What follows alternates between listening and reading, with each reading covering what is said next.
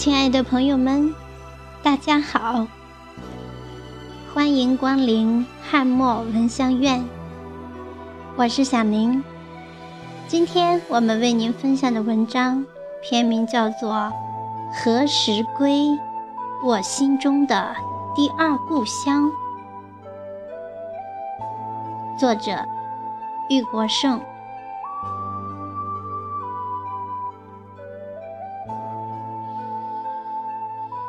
在我的心中，有一个神秘而又普通的地方。虽然那里不是风景名胜之地，虽然那里并不繁华热闹，虽然我在那里不曾久住，可在我的心中，它却占据着重要的位置，时常在脑海中浮现，令我神往。那就是我的第二故乡，当年插队当知青的地方。那里有我永远放不下、解不开的知青情结，那里有我许多不能忘却的记忆。那是我朝理想出发的起点，那是我向明天起航的港湾。我在那里留下了串串的足迹，我在那里度过了宝贵的时光。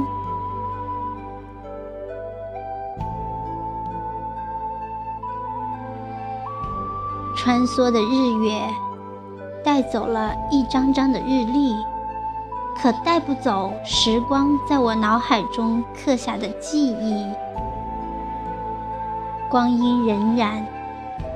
斗转星移，一年又一年悄逝而去。屈指算来，离开清流已经四十六年了。看看镜中的我，不禁感慨连连。满头的白发已经覆盖上霜雪，额头也被岁月磨砺出几道深深的沟壑。敏锐的目光也开始显得有些迟钝老花。当年活力四射的小伙子，如今已经显得有些老态龙钟了。时光的不断变迁，不知是否给第二故乡带来变化？岁月的四季更替。不知改革开放给山区披上了什么样的新衣？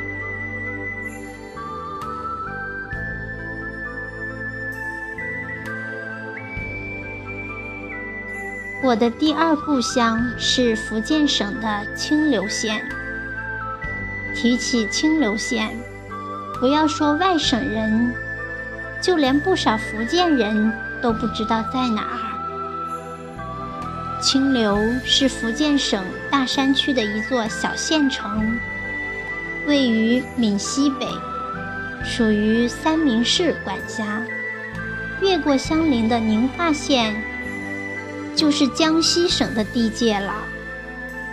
这里山峭坡陡，路隘林密，地广人稀，有着人迹罕至的大森林。一九三零年初，朱德率红军队伍曾经来过这里，还与白军恶战一场，粉碎了敌人进攻围剿闽西中央苏区的阴谋。为此，毛主席还写下了《如梦令·元旦》这首著名的诗词。我们这批从省城来的近三百名中学生。是一九六九年的金秋时节来这里插队当知青的。在文革结束后，我们无缘在学校继续学习文化知识，只能随着时代的潮流走上山下乡这条路。虽然远离家乡，对于我们这些刚刚走上社会的天真烂漫的少男少女来说，也许感到非常非常的新奇，也许会面临许许多多的困难，可是别无选择。人生的路通向何方？社会的变化会怎样？这一个个问题的答案都是未知的，既没有神仙指路，也没有救世主赐福。只能靠我们自己努力奋斗。当时的山区处于相当闭塞的状态，公路寥寥无几，不但汽车稀少，就连自行车也不多见。从公社到各个村庄，只能靠十一号汽车，也就是自己的双脚。步行在乡间的小道，有时甚至要穿密林走小道。从县城到我们的安置点，幸好有一条林区伐木场的小铁路经过那里。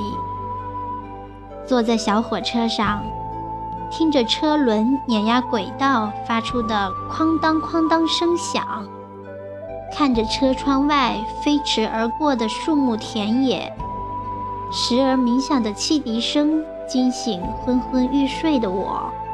这时发现自己坐在小火车上，这可以算是当地比较现代化的交通工具。来到村口，我们觉得风景挺优美。一条清澈见底的小河沿着村边静静地流淌着，河边长着几丛翠竹和低矮的灌木丛，村道上铺着的大块鹅卵石已被沧桑的岁月打磨得十分光滑。村后的小山上长着一片高大的叫不出名的绿色乔木。大树枝干上还时不时出现几只浑身深灰色、长着花斑条纹的小动物，窜上窜下。听说那是松鼠，可我们觉得和书本上画的长着大尾巴的红色松鼠一点儿都不像。据村民介绍，村后的那片高大的树木是村里的风水林。庇佑着村庄的福祉。在远处是连片的青山，山上长满密密麻麻的林木，就像堆满财富的金山银山。踏着漂浮在河面的浮桥，我们走进村子，见到了与城市不同的低矮陈旧的农舍。屋子四周的墙是用木板钉成的，做工粗糙，有的木板之间还透着很大的缝隙。我们的住处是村里的旧祠堂，祠堂的两厢隔了四个房间让我们住宿。这里不通电，没有自来水，买点日用品都要跑到几里外的其他大村庄。村子很小，大约只有十几户人家。村民的生活还是比较贫困。此情此景，心中不免涌上些许悲怆和凄凉。守着聚宝盆似的青山，村民的生活条件还这么差，究竟是什么原因？我们感到很不理解，也无从得到答案。这就是我们将要开始生活的地方，这就是我们将要接受再教育的地方。真没想到，农村还是比较贫困落后，与我们想象的情景大相径庭。与城市相比。真是差了老大一截。我们来到广阔天地这个大课堂，面临生产和生活的严峻挑战和考验，谁也不知道要在这里生活多久。从城市来到农村，从学生成为知青，不知要经历多少风霜雪雨，不知要走过多少崎岖道路，才能从这个大课堂毕业。想家的念头时时挂心头，思亲的愁绪笼罩着我们。长长的思绪飞向远方，飞向那远在省城的家。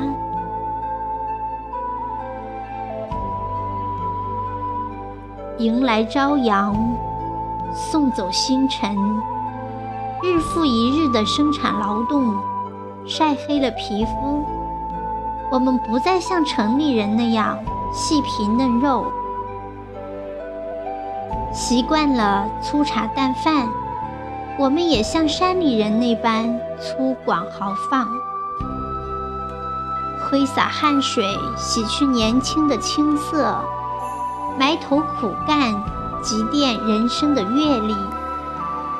我们用知识影响山村，我们把年华留给田野，挑着重担，我们稳健地走在乡间的小道上，挽起裤腿，我们赤脚踩在水田里插秧除草。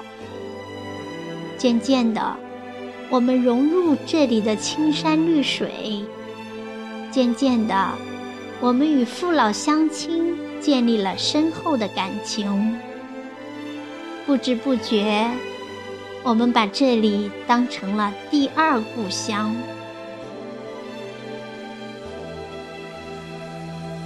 一个个春夏秋冬，一年年酷暑严寒，随着岁月的变迁，我的人生航船驶向了远方。